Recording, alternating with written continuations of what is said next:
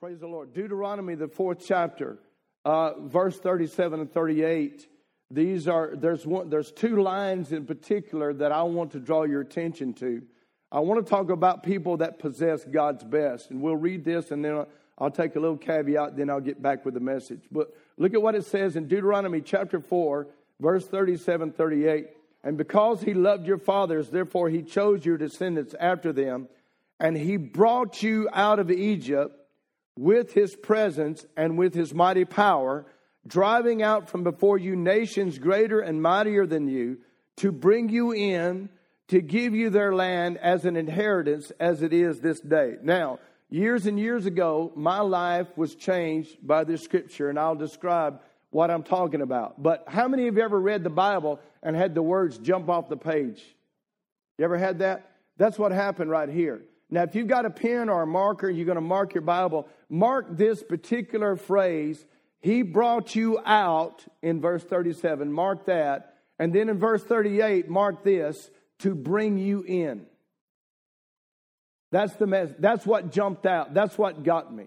He brought you out to bring you in. There was a purpose in bringing you out. It's not enough for you to just get out of darkness. It's not enough just to get out of Satan's kingdom, out of sin's power, out of the trouble you were in, out of the circumstance. It's not enough to get out of it. God has a higher purpose for getting you out, and that's to bring you in. Amen. Now, everybody look up at me. I am here to bring you hope. It's just as simple as that. Now, I'm, I do not want to get into battle scars and, and uh, you know, comparing wounds or anything like that. Let me just say to you, I am I was from a, a horrible, messed up home from a little town in uh, North Louisiana, Spring Hill, Louisiana, and uh, uh, the Trocals put the funk in dysfunctional. If you look up Webster's dictionary, dysfunctional, it says refer to the Trocal family. Something like that. I don't, I don't really have time to go in, into how all the details of how, how bad it was messed up. But let me just say this at the age of five years old, I knew the family was doomed. At the age of five, I looked around and said, This, this is not going to last. This is going to blow up. At five. And the reason I remember at five is because I was in my bunk bed at the age of five, and my parents were beating each other in the back in, in their bedroom. And I would wake up and hear them cursing and beating and breaking furniture, and, and, uh, uh, and I would scream for them to please stop. Please stop. Uh, my, my older two brothers, their hearts were hardened. They would cuss at me and tell me to shut up. But when I heard my parents uh, fight like that, it, it would rip my heart out. And that's the first time I felt the presence of God. One night, the Holy Spirit came on me and wrapped his arms around me. And as a little bitty boy, little bitty boy, didn't know anything, I said out loud, This is you, isn't it? This is you. And I knew it was, it was. And I laid down and I went sound asleep.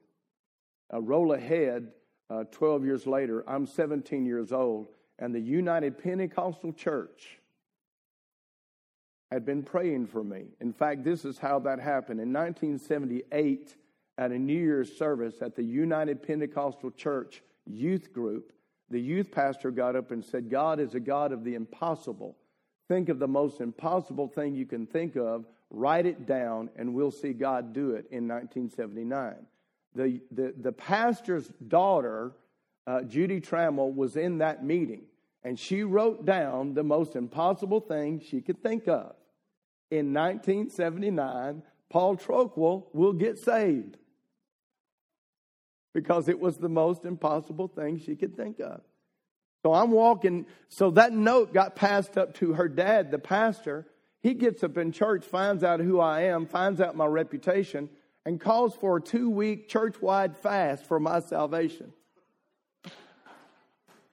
So I'm walking down the hall at Spring Hill High School. One of my football buddies comes up and jacks me in the arm. And, you know, we don't know nothing about fasting. He goes, Trokel, you bad.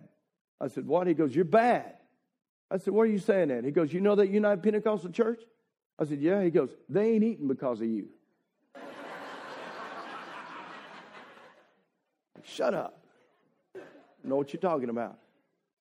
Long story short, uh, the worship leader moved right across the street from me, started tormenting me. We were poor. My mother lost her mind. My daddy was gone. Brother was in jail. Other brother was in college. I'm at home trying to keep my mama from committing suicide. And there you go. Next thing I know, I'm at that church.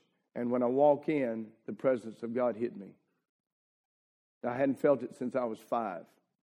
We went to church every Sunday, every Wednesday night, every Sunday night. Uh, I won't say the denomination, you know, the you know poor Church Christ, but anyway, uh, we you know we thought we were the only ones saved. Everybody else is going to heaven. I heard that for 14 years and I never bought into it. So around the age of 10, I completely shut off. The only joy I ever got at church was winking at my pastor when he did the altar call because he hated me and I hated him. And I was the only one in the church that hadn't been baptized. So I knew the altar call was for me, and everybody would look at me, and I knew he was going to look at me, and I would get to go. Every Sunday. He would turn as red as that guy's shirt. It was so much fun. It's the only fun I had in church. Anyway, listen to me. Everybody look up at me.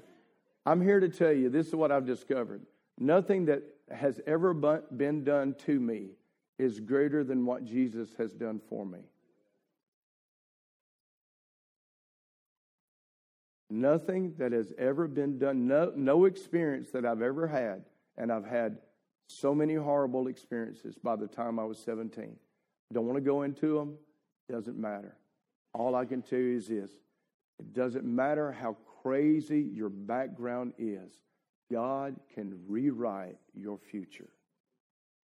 Some people got saved, folks. I got rescued. I got rescued. And since then, my life has been so blessed. I am a blessed man. And I have, I have seen nothing but good from the hand of God. Can you say amen? So I'm here to give you hope. Praise the Lord. Now, there's three forces in my life, three forces that drive me. Number one is I want to know God. That's it. I don't care to be a great minister. I don't care that people know me. I don't care that I'm famous. I don't care about none of that. I don't care about getting rich. I don't care about that. I care about knowing God, really knowing God. And what I mean by knowing God is knowing God on His terms. There's a lot of people today that claim they know God, but they listen. We say, well, we don't have idols today. Yeah, we do. We have idols today. You know what people are doing in church right now? They're carving the Word of God up. And they're taking only the pieces they like. In other words, churches today, a lot of them are shaping God into their own image. And they're, they're deciding about what marriage is, what gender identity is, what sexuality means, and just, well, I, I, I, like that about the Word of God. God loves me just like I am. But this other part that says that sin, I don't like that and I reject that. Wait a minute. You need to be all in.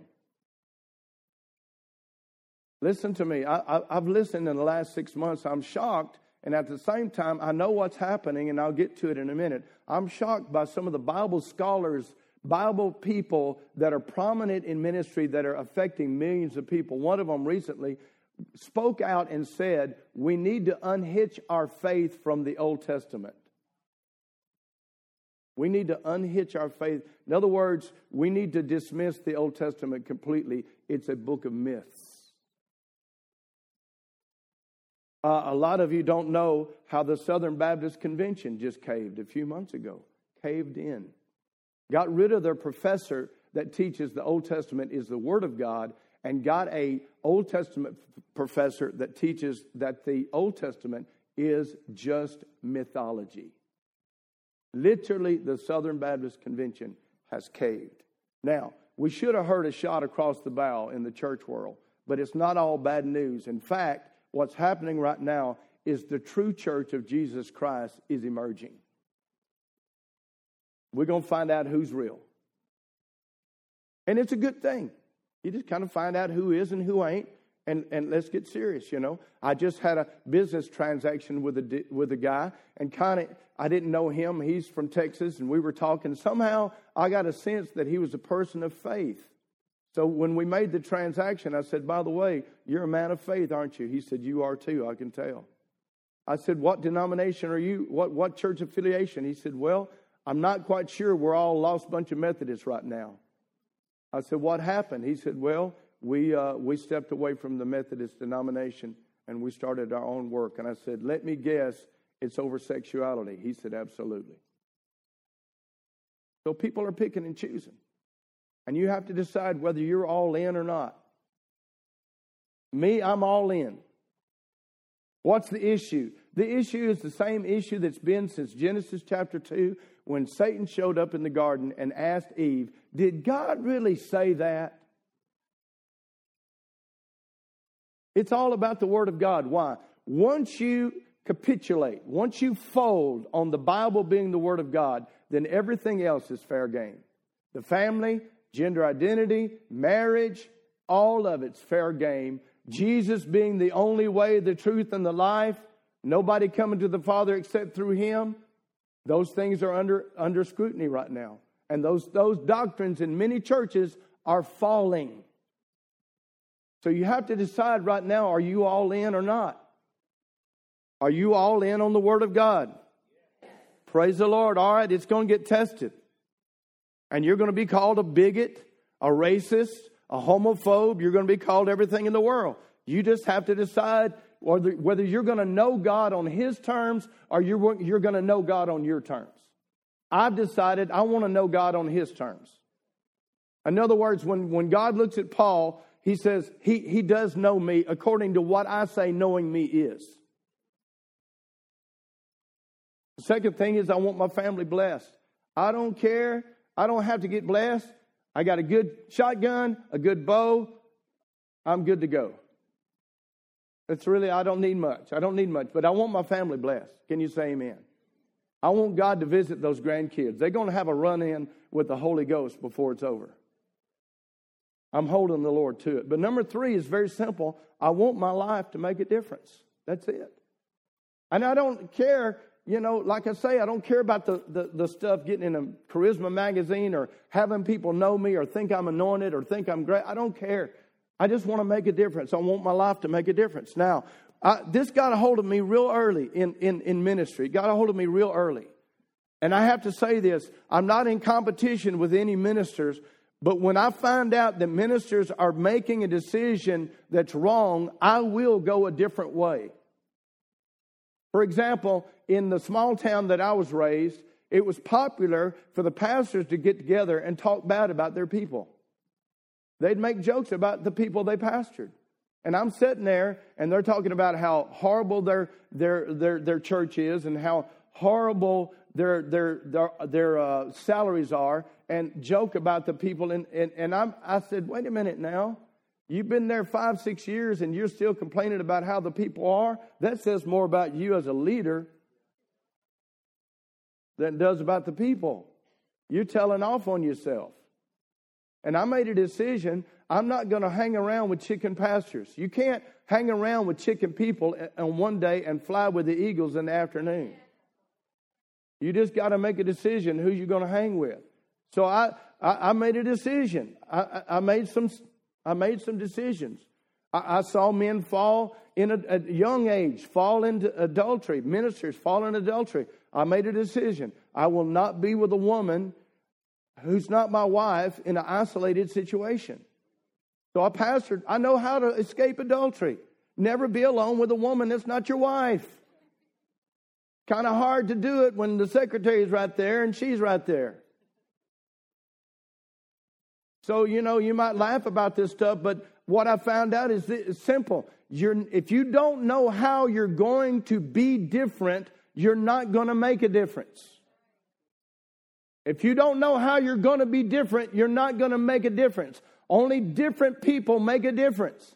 I, I'm, I'm, I'm, I'm studying on how I can hook something electronically to my gravestone. I, am serious. I want people to walk up to my gravestone, push a button, and hear me testify about the goodness of God in my life. I, I, want, I want a different graveside experience. I want to joke with them. Hey, you're looking down. I'm not here. I'm up. I'm up. You know. I want to make some jokes, but then I want to tell them about God in my life. I, I even want my tombstone to be different. I, you know, I asked my dad one time, "What do you want on your tombstone?" He thought he he was always joking. He said, "I thought it'd be cool if you put on there, I told you I was sick." But it,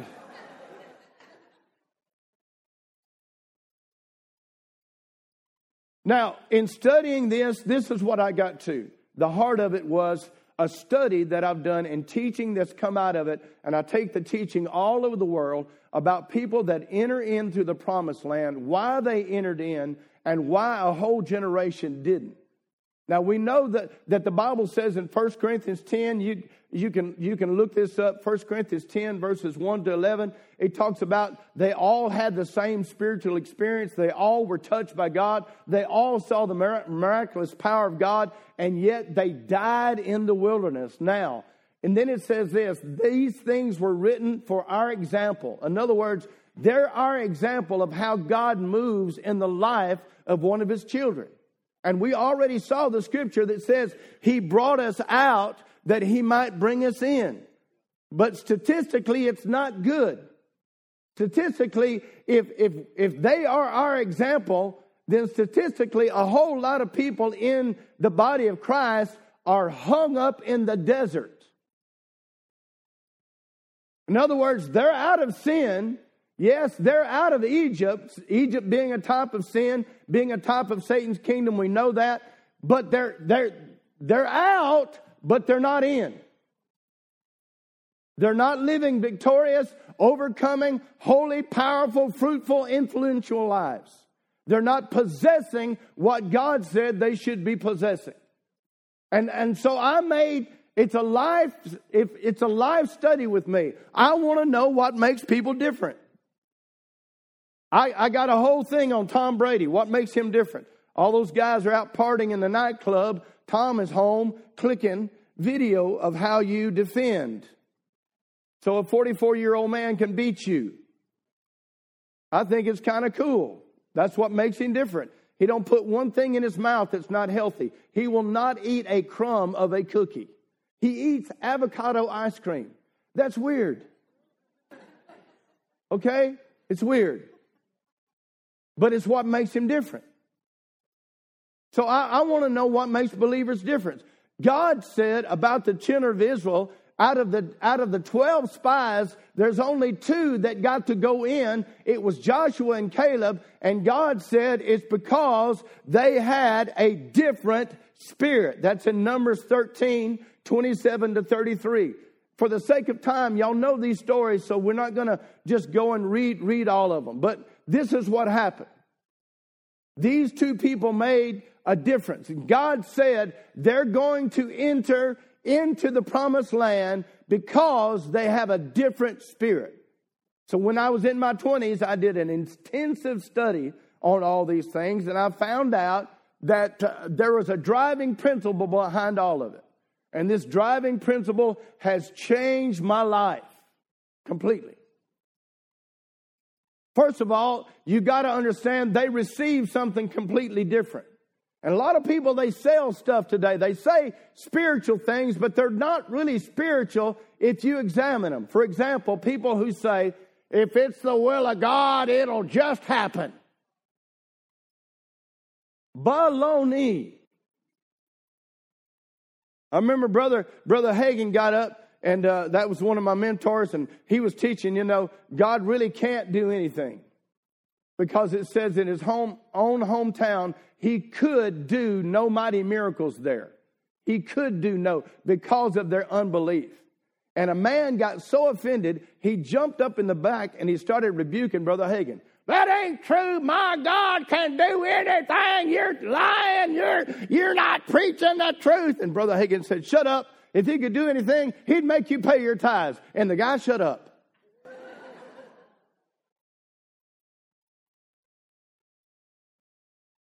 he shut up, sat down. I kind of ended that argument. See, I know, I know as far as God's ability, He can do anything, but He chooses to work through certain avenues.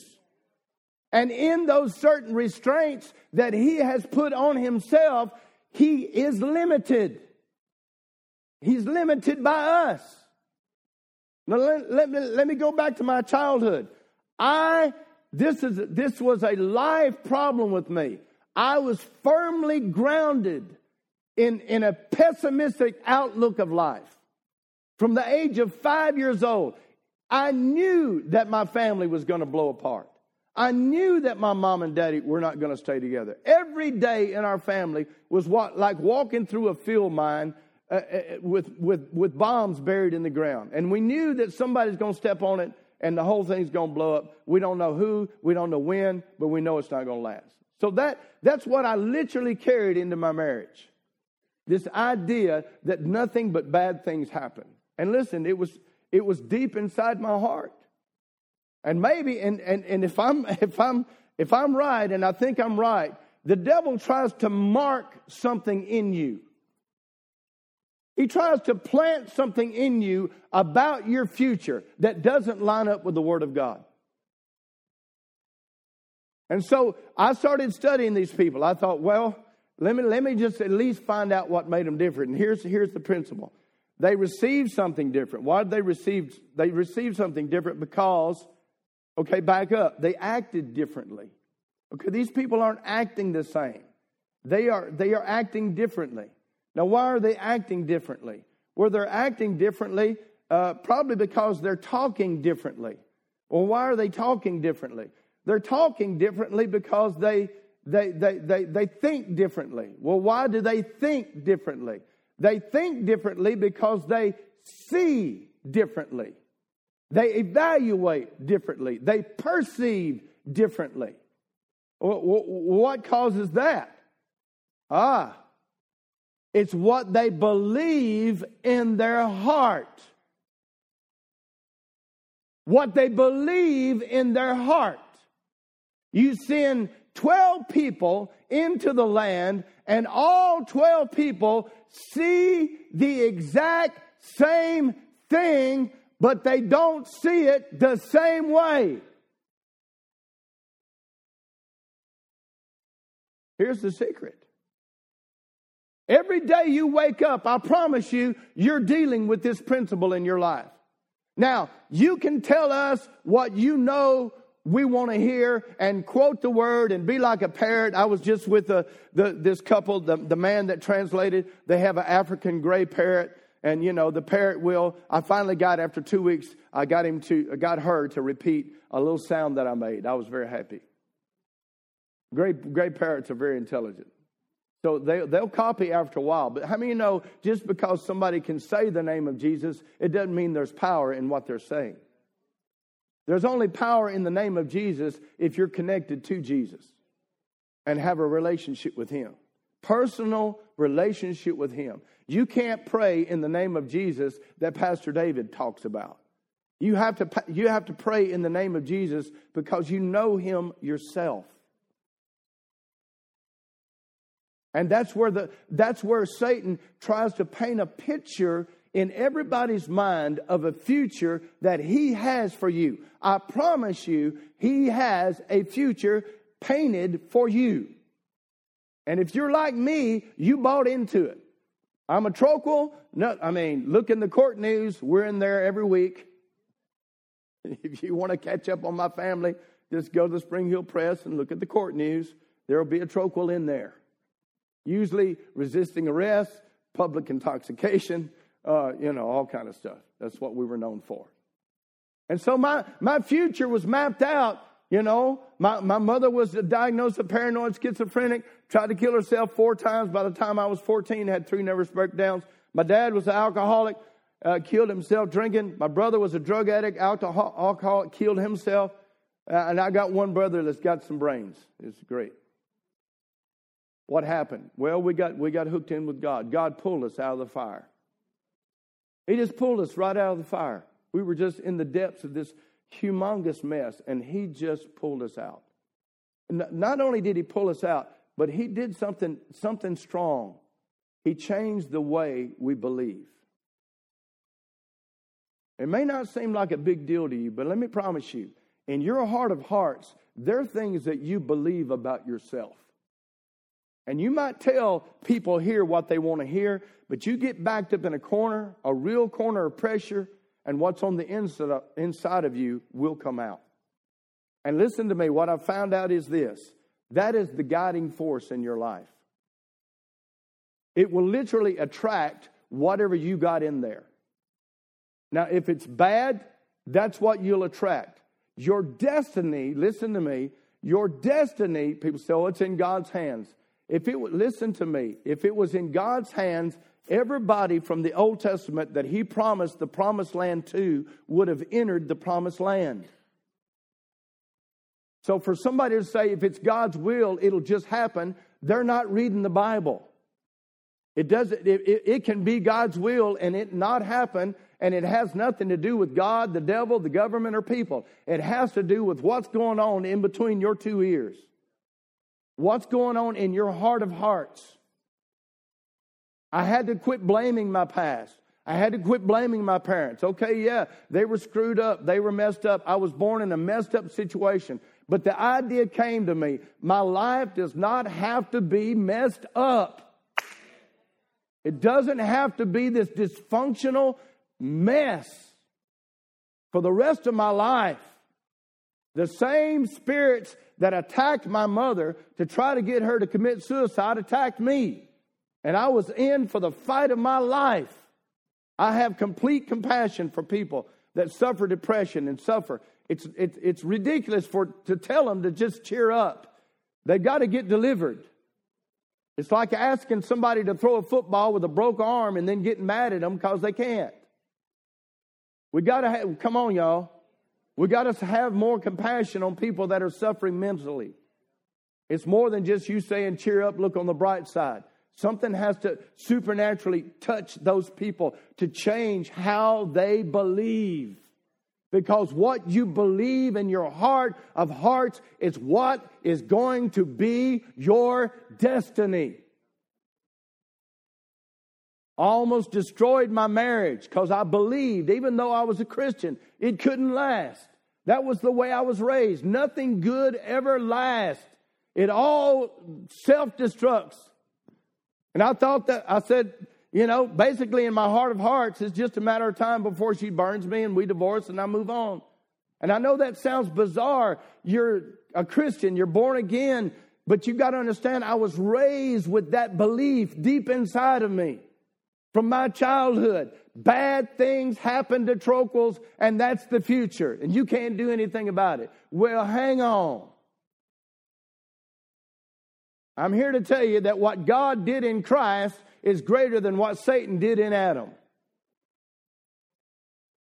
What God did in Christ is greater than what Satan did in Adam. Redemption is stronger than sin. Grace is stronger than sin. God is stronger than Satan. Love is more powerful than hate.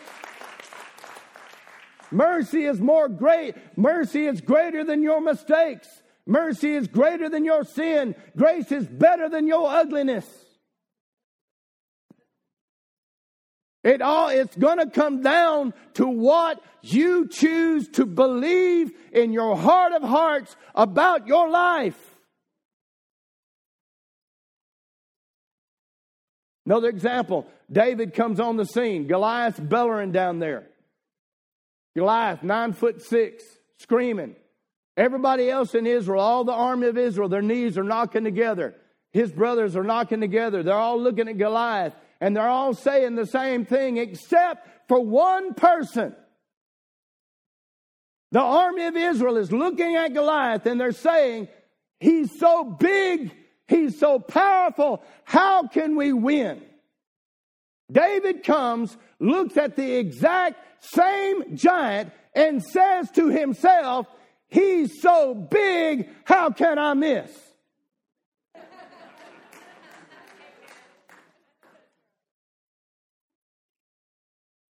You're looking at the same dude. We're all looking at the same guy. But we don't see him the same way. Why? David believes I have a covenant. God is with me. He doesn't have a covenant. God is not with him. He has no protection. There is no thing he can do to stop me from taking his head off today. He's so big. How can I miss? Now, stop and boil down the gospel. Yeah, uh, well, let's look at this. Put up these two scriptures, Titus 1 5, 115, Titus 115. This is what changed my life. Look at this. To the pure what?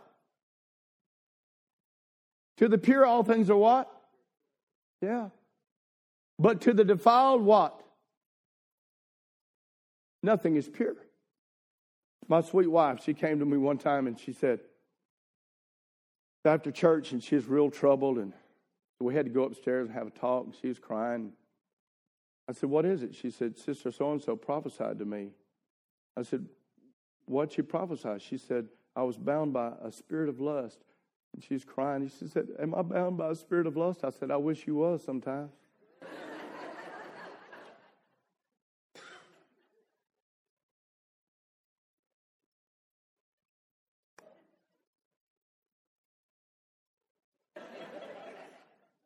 You know, I, she's so sweet and she's so pure. And I said, Debbie, you don't have a spirit of lust. She goes, Why would she prophesy that?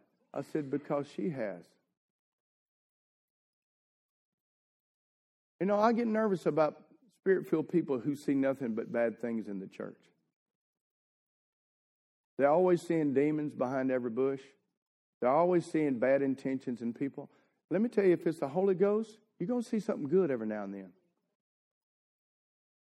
If all you're seeing is bad in this church, something's wrong with you. To the pure, all things are pure. Matthew 5, what is it? Matthew 5, verse 8. Blessed are the pure in heart, for they, they what? They see God. Not just when you get to heaven. I don't think it's just talking about when you get to heaven. I'm talking about here in this world. If you got a pure heart, you'll see God everywhere. You can see God moving. That's what we do. We go and we see God. Now, let me tell you about the funniest argument I ever had with my wife. Funniest argument I ever had with my wife. We're praying for revival. I'm praying my guts out for revival. The church she gets on to me for saying this, but it's true. The church started filling up with weird people. Everybody that came through the door had some kind of tick and pop. Like, God, I mean, really, multiple marriages, multiple, you know, uh, drug addiction. Now it's just every every every squirrely crazy.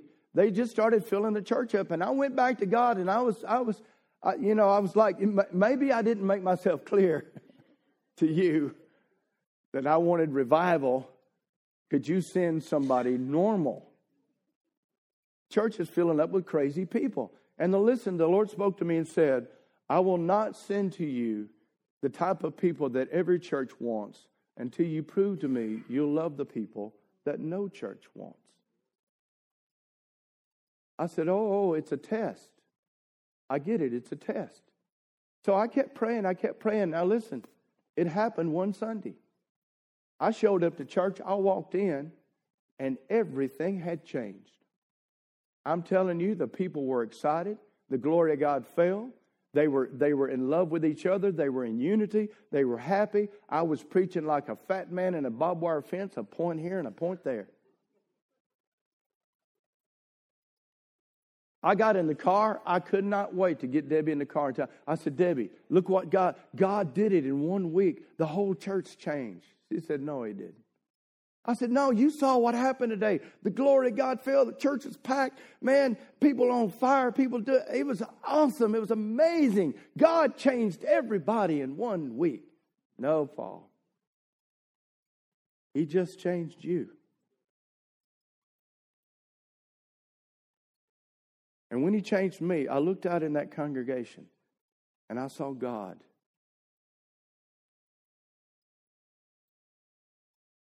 I saw God in those people. And I started preaching to the God I saw in them. They started rising up. And the shouters outshouted the doubters. We had revival. I became a different pastor. Why? I began to believe differently down in here. I put up Romans 116. Isn't this interesting? I'm not ashamed of the gospel of Christ, for it is the power of God. Now, somebody tell me what the word gospel means. Say it out loud. You know, good news doesn't sell. It doesn't sell. Every day in America, everything you hear is baptized in bad news. You go to any major network, you know what they think about us in other countries? They think we're all over here in the streets and it's wild, wild west and we're all killing each other. They're scared to death. You know what we, what, what we know about Muslims? All we know about Muslims is, is them either killing each other or bombing, bombing and, and, and terrorists and all. Did you know there's many, many Muslims who love America? There's many Muslims turning to the gospel. I was in Lebanon. I learned, I learned. I walked in with a bunch of Syrian refugees and these women that had on the, the, the burqa that says, I'm a full blown uh, Muslim. Not only that, but the kind that will blow you up. And when the music started, they threw off that veil, they lifted up their hands, and they started worshiping Jesus. Changed my mind forever. There's people in the world that you have marked a certain way. And listen to me, sometimes when you mark them a certain way, you prohibit yourself from ever ministering to those people. Because you put them in a box that can't be reached. Stop and think about this, how simple this is. Let's look at this scripture. I'll close with this. I'm not ashamed of the gospel of Christ, for it is the it is the what? The power of God to salvation for everyone who does what? Stop and think about it. Even God Himself will not release His power to you until you choose to believe something good. How's that for simplicity? God said, if you want to come to me, you got to believe I'm a good guy. He that cometh to God must believe that He's a rewarder. I want you to believe something good. And when you believe something good, I'll release my power to you. You know, there's a lot of people today, man, all they want to do is rip the church apart. Like nobody's real and nobody's doing anything good. It's a lie.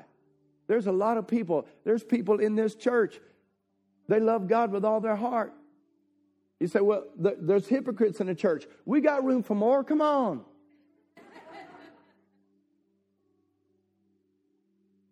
I, I, I'm here to tell you, for every hypocrite, we've got 50 that want to serve God out of a pure heart. Forever, forever fake minister that we got that's running after money and women, we, we've got 150 that are sold out to the, to the will of God. Don't, don't, don't let the devil paint the picture that there's nobody doing right. That's a lie. What can God do here in this church? What can God do in our midst? It, it, all depends on one thing. What can you believe that's good? Because I promise you, what you believe that's good about this man and his wife and about the people of this church will affect how you fit in this church. And that will affect what you receive when you come to this church. You ever hear about the little boy that went home from school and all he could find was a Limburger cheese sandwich? So he ate the Limburger cheese. Then he laid down, took a nap. After a while, he woke up and he said, my goodness, it stinks in here. Got up and walked around the house. Every room he went stunk. Man, it stinks. He went outside. He stood in his front yard. His mama was coming home from work. She got out of the car and he's standing there in the front yard. He goes, Mama, guess what?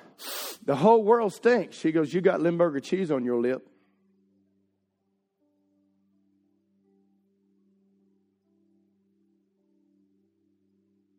That's what happens when you get a bad attitude about life and God and the church and ministers and Christians. You just got Limburger cheese on your lip, honey. When you got it on your lip, everything stinks. But when you get a pure heart, You see God. You see God when you look in the mirror. I used to look in the mirror and think, ain't no hope for you.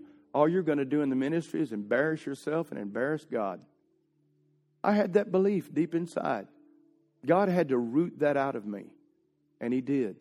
And you know what I experience now? Every time I stop, goodness and mercy are bumping into my backside.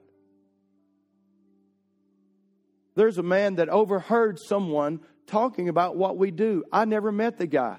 He's just a Christian businessman that overheard my friend talking about these leadership clinics. He said, Who are you talking about? I said, Paul and Debbie Trogle. What are they doing? Trading lead, training leaders all over the nation. He said, How much it costs? $10,000. He said, I got the first one. We got four paid for. Do you understand? Everywhere I go, people like me and good things happen. Do you know why? It's what I believe down inside my, not because I think I'm anything. I just know God's in my life. And God's a good God and He wants to help people. And He, he helps people through me because I believe He can and I believe He will and, and I believe He does and I believe in Him and I believe in you and I believe in the gospel. And now that's what's in my heart. And you know, because it's in my heart, that's what's in my life. I got a better than average marriage. I got a better than average kids. Not lying, not bragging. They really are. Good things happen to us all the time. David said, Goodness and mercy shall follow me all the days of my life. And when it's all over, I'm going to dwell in the house of the Lord forever. Come on, y'all.